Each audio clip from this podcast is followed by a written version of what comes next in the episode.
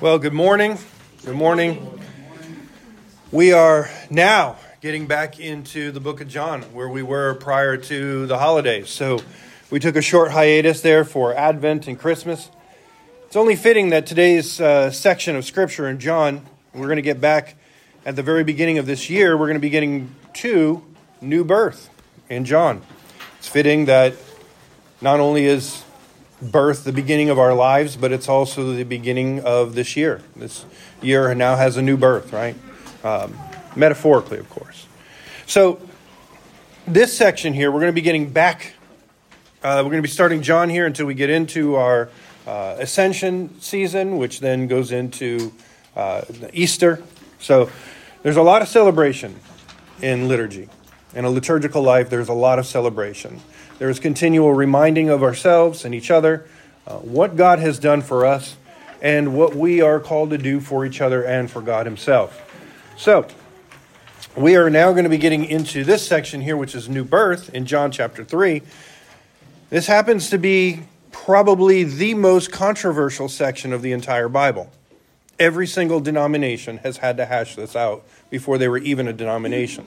Every single Christian has had to understand this at whatever their understanding, whatever their level of understanding, before they even became Christian and went to church. This section here is dealing with new birth. What does it mean? What does it look like? What are we called to do? What are we called not to do? What are we called not to worry about?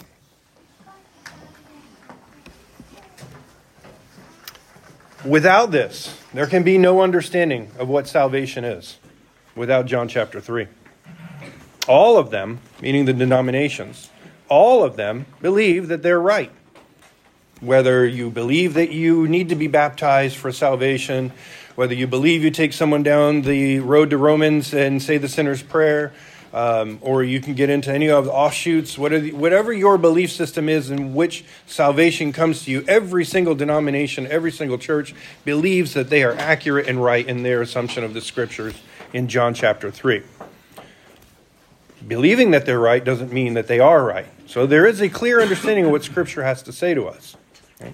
And we're going to get into that. We're also going to get into why we believe that. So we have two points that we're going to be examining today. These two points, first of all, it's not only to help us understand where we fit within the spectrum of the understanding, and then the second is also to help us understand the responsibility that with this understanding, as Elder Ratliff said last week, and he wrapped it up very nicely by saying, Our actions are the result of our belief system. How you act is a clear indication of what you believe. If you act like a fool, it's because you believe foolish understanding. If you act mature, you understand maturely. Doesn't mean all the time, of course. We can get silly and act ridiculous amongst our buds at times and still have good understanding, still have good theology. So there isn't just a hard and fast you're acting really foolish, therefore you know nothing about God. This is not what we're saying. But by and large, your actions are a direct result of your belief system. Right? And it isn't so much your actions, how you hang around with buds, but it's also how you live your life at work, at school, in your everyday life. Amen? So, our two points. First, what we believe about salvation. Second, what, what ought we to do with that? So let's dive in here and see what the divine and inspired word has to say. If you could stand for the reading of God's divine word.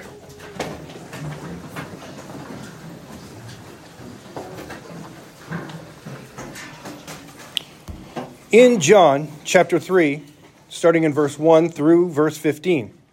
Now there was a man of the Pharisees named Nicodemus, a ruler of the Jews. This man came to Jesus by night and said to him, Rabbi, we know that you are a teacher come from God, for no one can do these signs then unless God has been with him. Jesus answered him, Truly, truly, or in some ver- uh, versions, verily, verily. Truly, truly, I say to you, unless you are born again, you cannot see the kingdom of God. Nicodemus said, How can this be? Can a man enter into his mother's womb when he is old? A second time? Jesus answered, Truly, truly, I say to you, unless one is born of water and the Spirit, he cannot enter into the kingdom of God. That which is born of the flesh is flesh, that which is born of the Spirit is spirit. Do not marvel that I said to you, You must be born again. For the wind blows where it wishes, and you hear its sound, but you do not know from where it comes or where it goes. So it is with everyone who is born of the Spirit. Nicodemus said to him, How can these things be? Jesus answered him, Are you the teacher of Israel, and yet you do not understand these things? Truly, truly, I say to you, we speak of what we know and bear witness of that, to that which we have seen. But you do not receive our testimony. If I have told you of earthly things and you do not believe, how can you believe if I tell you heavenly things? No one has ascended into heaven except he who has descended from heaven, the Son of Man. And Moses, as Moses lifted up the serpent in the wilderness, so must the Son of Man be lifted up, that whoever believes in him may have eternal life. Let's pray. Lord God, I pray for us this morning. I pray for myself, Lord, that I can deliver this in a coherent way, Lord, that we could all understand and be blessed by it in the same way that I was, Lord. Father, I pray, Lord, for not only the preaching of the word, but the hearing of the word, Lord, that it would rest in our hearts. God, that this word would cause us to look at you with eyes of twinkling, a little more dearly, Lord, that we may love you a lot more nearly. We pray this, Lord, in Jesus' name. You may be seated.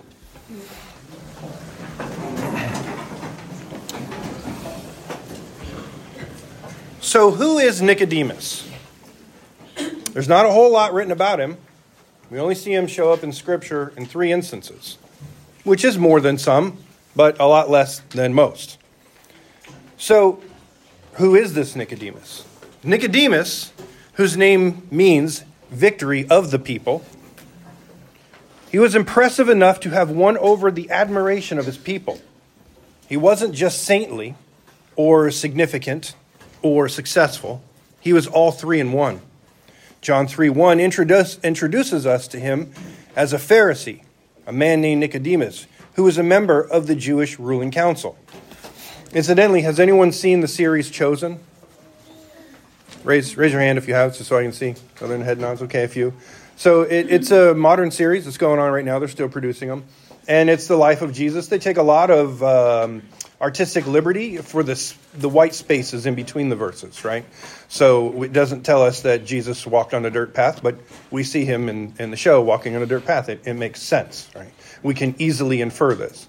Sometimes we can go astray by doing this as writers and creators, uh, but sometimes we try to very earnestly stay accurate to what the scriptures are implying and directly, imperatively saying. So um, it, I recommend it. It's pretty good. Uh, it's not it's so accurate that you can build your entire theology off of it, but it's a pretty good show. I mean, it's, it's far better than other things on Netflix. So why not watch something that's close to great, right?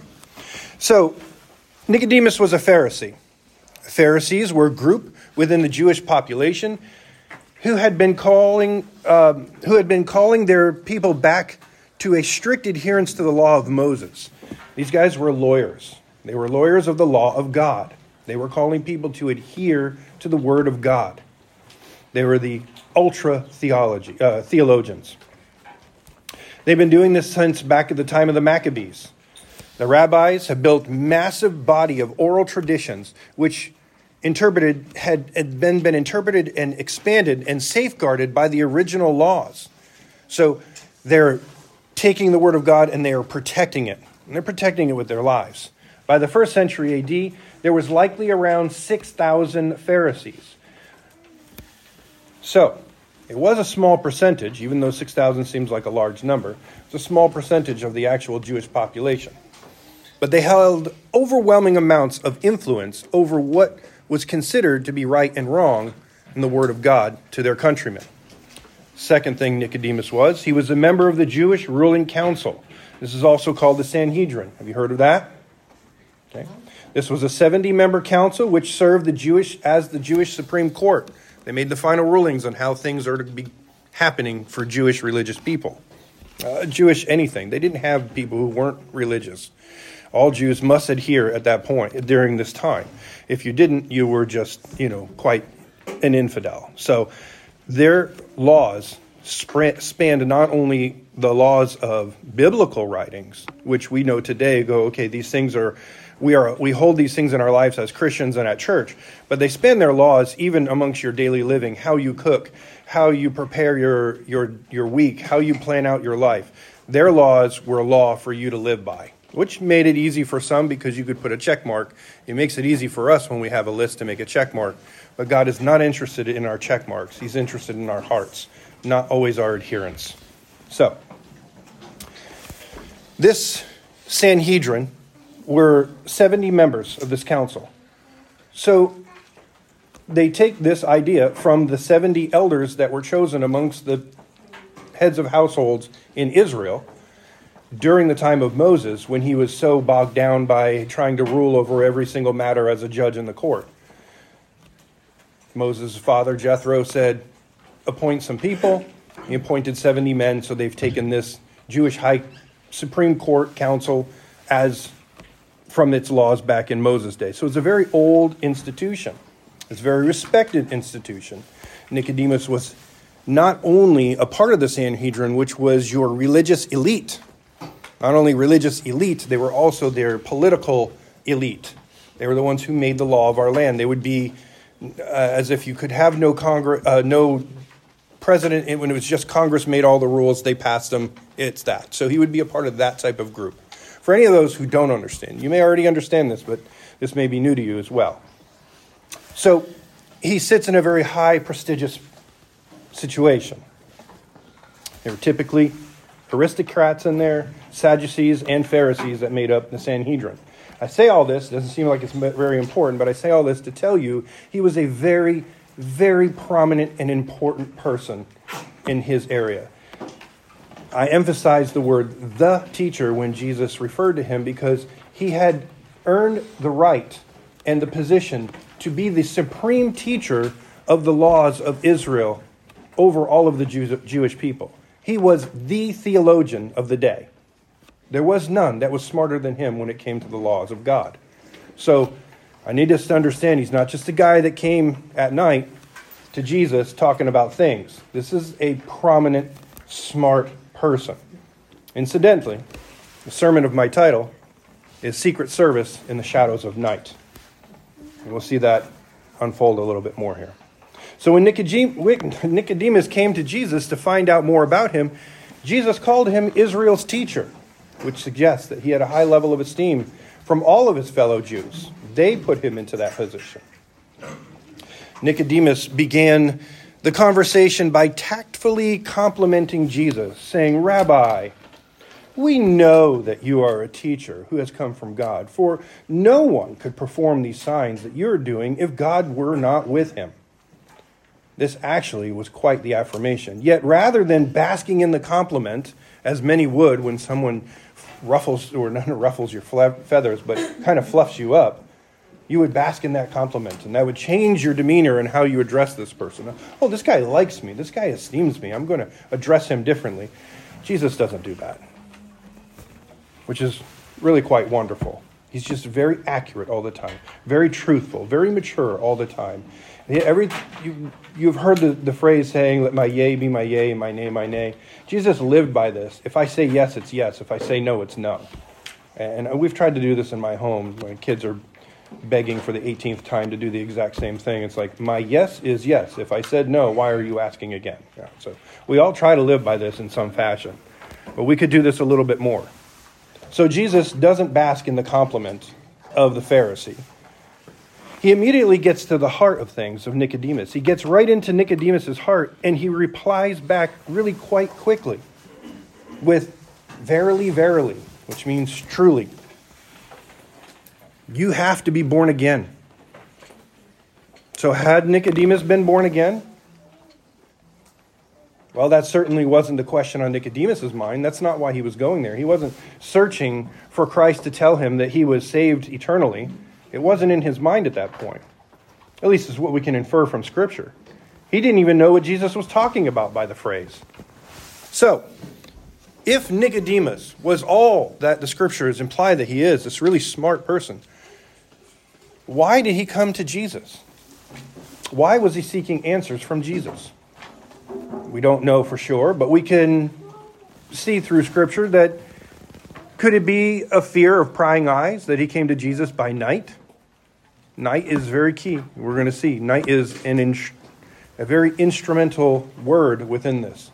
Why could he not come in the day? No, he came to Jesus by night. So why? Could it be fear?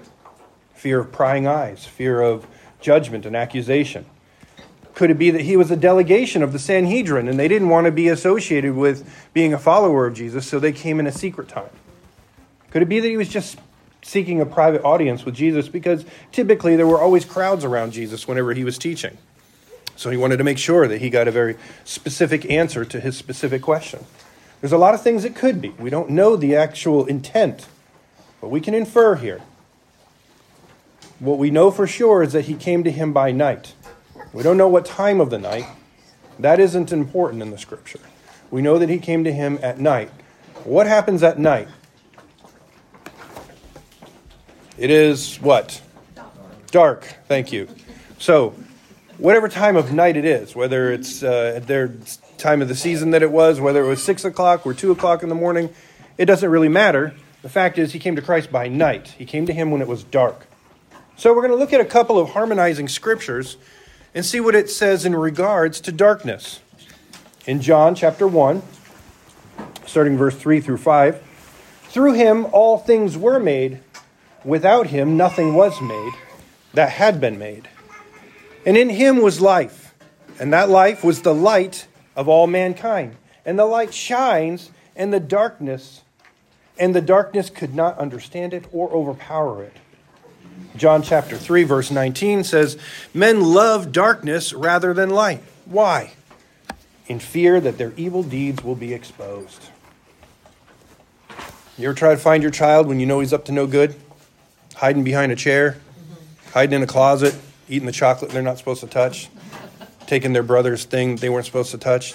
I know you all have had children like this, at least one of them in your family, if not all of them. It's in our nature to hide and not be seen when we're in sin. We don't want to be seen. We're afraid of that. Why would Nicodemus come to Jesus in light for Jesus just to point out his sin? No, he felt more comfortable going to him at night.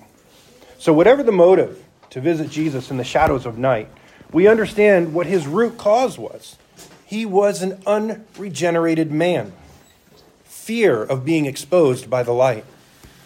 Nicodemus came to Christ as a pompous complementarian.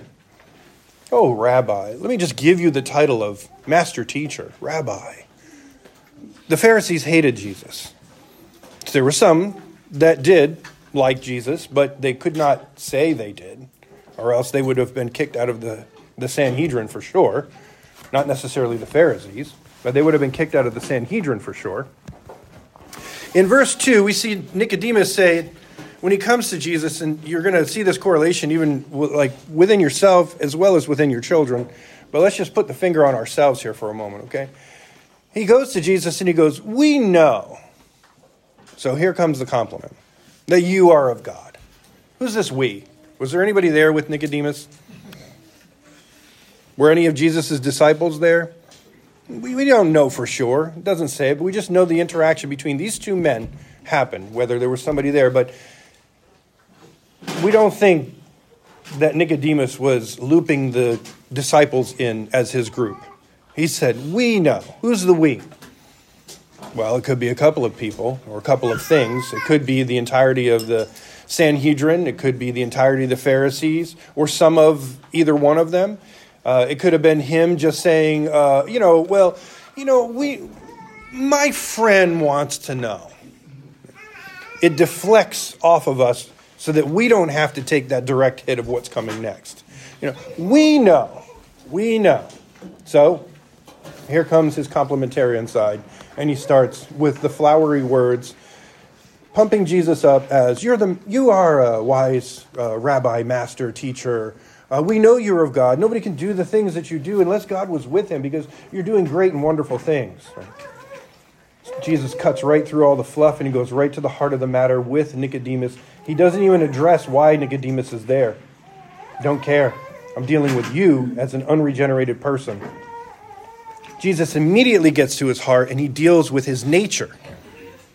And And he says in so many words, No, Nicodemus, you don't know because you're unregenerated and you rest in darkness. You are unenlightened. So Nicodemus says, We know. Jesus goes, No, you don't know. You don't know anything. You think you do. You, the Pharisees, you don't really understand anything spiritual.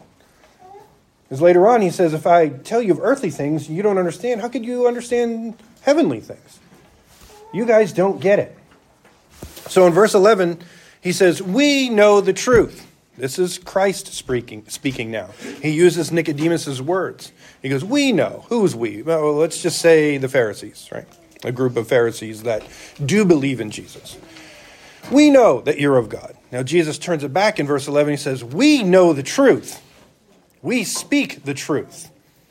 And you don't understand even you, the chief teacher of all of Israel, because you have not been born again. So, what does this mean, born again?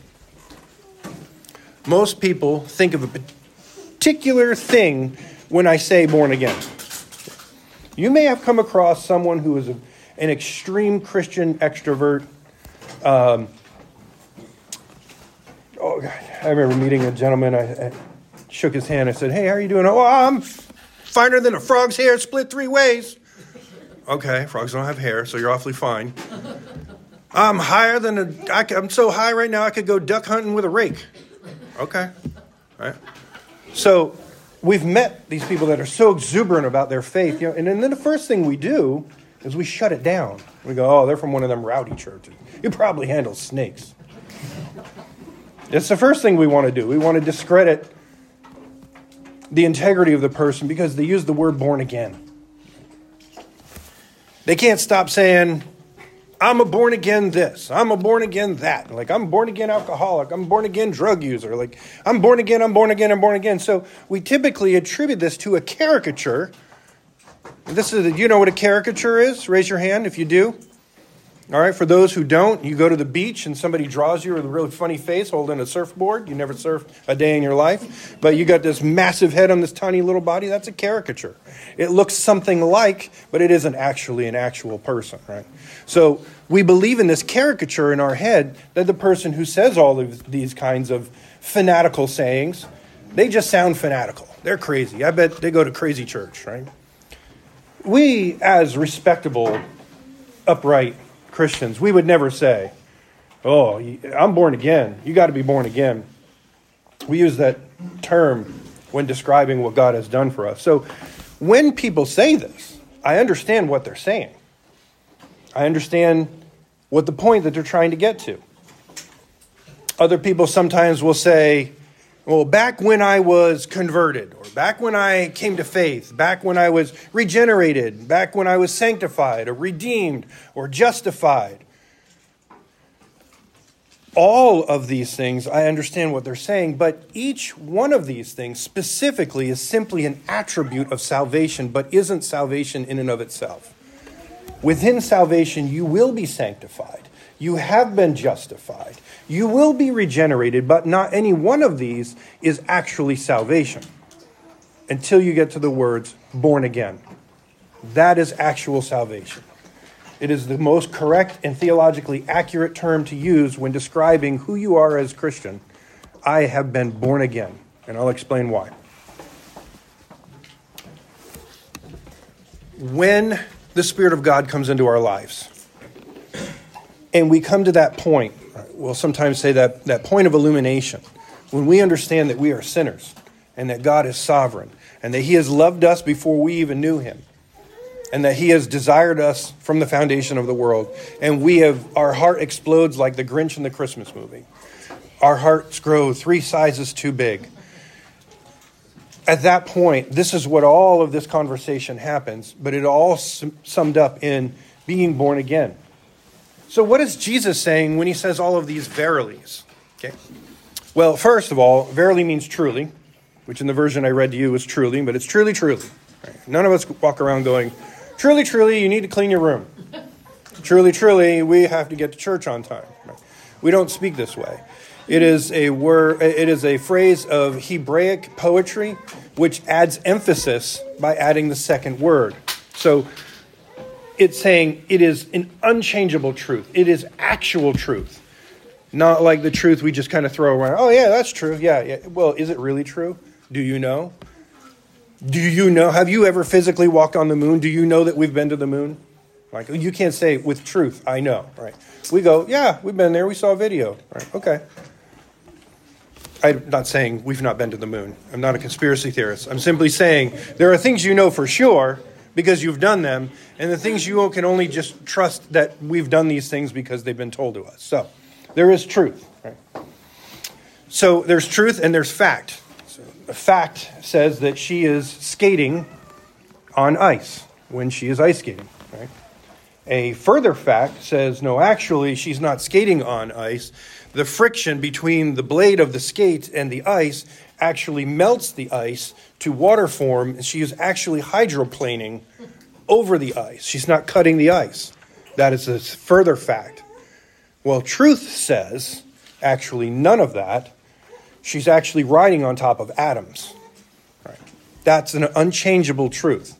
It is not changed by circumstance. It is not changed by space and time. You can never change that. She rides on atoms always. We walk on atoms. Our feet are not actually touching the ground. Crazy thought. So, he's saying that level of truth by adding that second word, verily, in there. This is absolute truth, Nicodemus.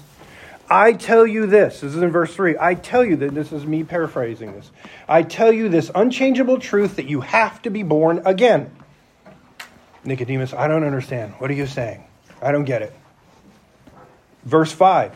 He says, again, I tell you this unchangeable truth that you have to be born of water and the Spirit in order to enter into heaven. So, how do these two phrases compare in verse 5 Verse 5 has to do the exact same complement or concept that verse 3 does. Jesus addresses Nicodemus' heart with a single point, and I'll paraphrase here. Nick, Nick, you may be the greatest of all the theologians, the most successful influencer of the Jews, but you are not going to heaven unless you are born again. Many have speculated that the water here, meaning because he's speaking in verse 5, uh, you get, first verse 3 he says you got to be born again. Okay, what does that mean? No, and then he comes back with a further truth. You got to be born of water and the Spirit, right, to go to heaven, enter into heaven. First one, you got to be born again, you're not even going to see heaven. Second time he addresses, he goes, okay, I'm going to go further, like our truth goes further than just ice skating. It gets down to the reality of things. I'm telling you for sure, you have to be born again of water and spirit in order to enter to heaven. Nicodemus, you're not going. Unless. There are many thoughts out there, and this is where I'm saying these denominations have had to deal with these things and grapple with these things before saying we understand how people are saved. Right? Some believe that it literally means the amniotic fluid of the mother's womb. That's why Nicodemus said, Can I enter a womb? So Nicodemus just immediately goes there, and this is why Christ says, I can't even tell you about earthly things and you don't understand. If Nicodemus understood it properly, he would have said, Can I enter into my mother's womb to be born again of water and spirit? Jesus would have said, No, no, no, you got part of that right, but no, no, no, you, yeah, yeah, you're in mom's womb. No, he says, You're not even understanding the earthly things that I'm telling you about. So, what is the idea of water. It's meant to be born physically. Well, here, grammatically, it wouldn't use the word physically after being born again. So he tells Nicodemus, You got to be born again. Nicodemus says, I don't understand. Second time he mentions it, you got to be born again of water and spirit. Nicodemus already addressed the part of birth. So he's saying we got to go back and be reborn again in order then to, with the spirit Grammatically, it doesn't make any sense. He's saying something very specific about a specific water. And so, this is where we need harmonization between the scriptures. Christ is speaking to the teacher of Israel and is in a common way that oftentimes he would do in his parables. So he talks with people and uses the, the things that they would understand the most. Jesus is touching in an Old Testament scripture here found in Ezekiel chapter 36. Remember who he's talking to. This isn't just a person on the street who doesn't really understand God. It isn't a person on the street who read, you know, Christianity 101 or they like to open up their Bible and go, I'm going to be super spiritual. Okay, that's for me. That's God talking to me. You know, it's not that person. This is a highly skilled, trained theologian. What other way would he talk to a theologian other than going to the scriptures that the theologian knows the most? So, the theologian should have known Ezekiel 36, verses 24 through 28. It says, I will take you from the nations and gather you from all the countries, and I will bring you into your own land, and I will sprinkle clean water on you, and you shall be cleaned, cleansed from all of your unrighteousness and from all of your idols. I will cleanse you and give you a new heart and a new spirit. I will put within you, and I will remove the heart of stone from your flesh, and I will give you a heart of flesh, and put my spirit within you, and cause you to walk in my statutes, and be careful to obey my rules. And you shall dwell in the land that I gave you uh, to your fathers, and you shall be my people, and I will be your God. Who's doing the work here? Who's doing the giving and the taking? God? Yeah, God. God said, I will do this. I will cleanse you with clean water. I will put in you my spirit. Does that sound familiar? You got to be born again of water and the spirit? Okay. It is God who does this. It's not anything that we do. To infer that we have to be born of a natural woman and a natural birth, that puts a responsibility on a person to birth me. There is a responsibility within a human there. In Ezekiel, it's all of God's responsibility. God does this, not us. Jesus tells Nicodemus, This is the way that life has been placed in him. I'm sorry. He tells Nicodemus that his way of life places him in the path to hell, and that he needs to stop relying on his religious works and to be born again. Salvation is a gift from above. It's what God does, and it's what God alone does. Now, Jesus teaches this expert in the Levitical law that God is the only one doing the work, not a Pharisee who abides by all the laws and calls himself righteous because he does all of those laws. He said, It is God alone who does the work. It is He who washes us and cleanses us and places His Spirit in us. No academic degree, no receipt of charitable giving, no secret good deed, no expert guidance will ever get you born again. It is only something that can be done by God and God alone. It is a radical change. So we were talking about a new heart, right? This is not just a heart. This, you know, he's talking about a fleshly heart, but he's understanding you get a new passion, right? This has radically changed. This is what made Christianity so different at the time. You had Judaism and you had paganism, which was a polytheistic many forms within paganism. The Christian way was new, it was radical, it was fresh. You had a God that loved you and died for you so that you could be sanctified and do a thing you could never earn on your own. That's radical, that's new. We have become new creatures in God. Outside of God, we are not new creatures, we're old creatures. It is He who puts a new heart in us. It is He who puts a new spirit in us. It is He who causes us to walk in the statutes and to be careful to obey His rules. He does this so that we can be His people and He can be our God. There's a lot of personalization here. We often place the label like Calvinists would do on an individual. That person's a Calvinist. Right? But John Calvin was only writing down what Jesus said to Nicodemus when we understand how Calvin thinks about salvation. Listen, Nick, I'll tell you plainly so you can understand again. You don't get to go to heaven based on your position in your religious stature, as has been ascribed to you. My Father must first cleanse you and place His Spirit in you in order for you to go to heaven. Jesus tells Nicodemus, starting in verse 12 and 13, that if he can't understand the things here on this earth, when he speaks about things of this life, how could he understand spiritual things of heaven? if he doesn't if he has not been cleansed by the clean water of God or been filled by his spirit. He also says that he is the only one, he says, who has ascended into heaven and who has descend and who has descended back. He's telling Nicodemus, I'm the only one who has ever seen the face of God and never been consumed. This adds a token of authority to what he's saying. He's talking to Nicodemus and he's using phrases and scriptures that he would know very well, concepts that he would be very familiar with, but Nicodemus never connected the dots. He's saying, I'm the one who has gone before the face of God, and I have not been consumed. This gives him the authority to say such. And then he says, just as Moses lifted up a serpent, and there was salvation because he lifted up the serpent during the battle, for as long as that serpent was lifted, the, the people of Israel were winning. Just as Moses did that, I, the Son of Man, have to be lifted up in your heart in order for salvation to come to you. He's really addressing the heart of Nicodemus and anyone who's reading this thereafter. He says again very plainly, and I'll just, you know, my paraphrase word Hey, Nick, you have to believe in me.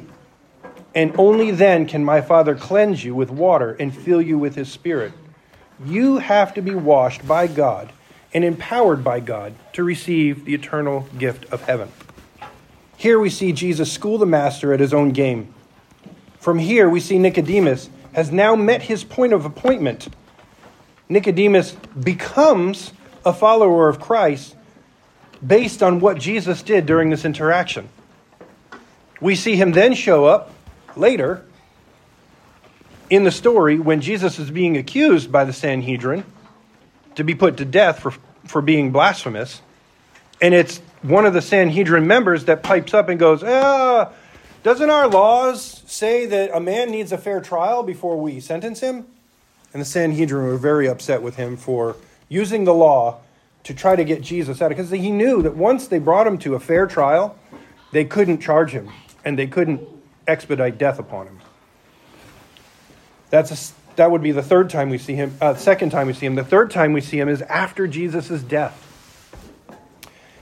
Again, proving his, his authority in the, of the people. He was able to address Pilate do you think the shoemaker could address Pilate? Sandal maker. Do you think the pottery maker? Could you address the President of the United States so plainly? Nicodemus goes before Pilate and he says, I crave the body of Jesus. Craving is a deep, I talked about hunger before, thirsting. Craving is a deep desire, not just, can I have that thing, you know, if you're not using it? He craved the body of Jesus so that he could prepare it according to the Jewish laws of burial. So we see that Nicodemus had been converted. We don't see him show up anywhere else in history. Well, we do. There's actually a gospel of there's a gospel of Nicodemus, which was an apocryphal book which got taken out in the late 1800s. But um, for 1800 years, Christians did look to his writings um, as support. He loved Jesus after that. During this conversation, he didn't understand Jesus until Jesus broke it down for him.